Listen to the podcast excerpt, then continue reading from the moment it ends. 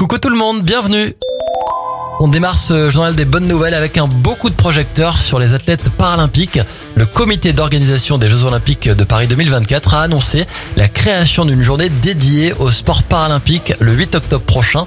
Le but sera de sensibiliser le grand public à ces disciplines encore méconnues. On pourra s'initier gratuitement à une dizaine de disciplines paralympiques.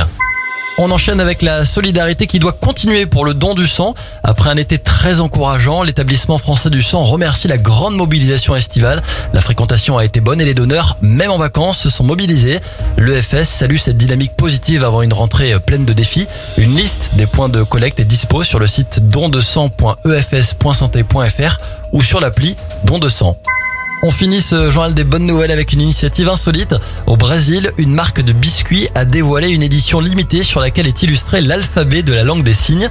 Les petits animaux qui se trouvaient euh, habituellement sur les gâteaux ont été échangés par la langue des signes brésilienne. Une manière euh, ludique et originale de développer des outils d'apprentissage au profit des personnes sourdes et malentendantes.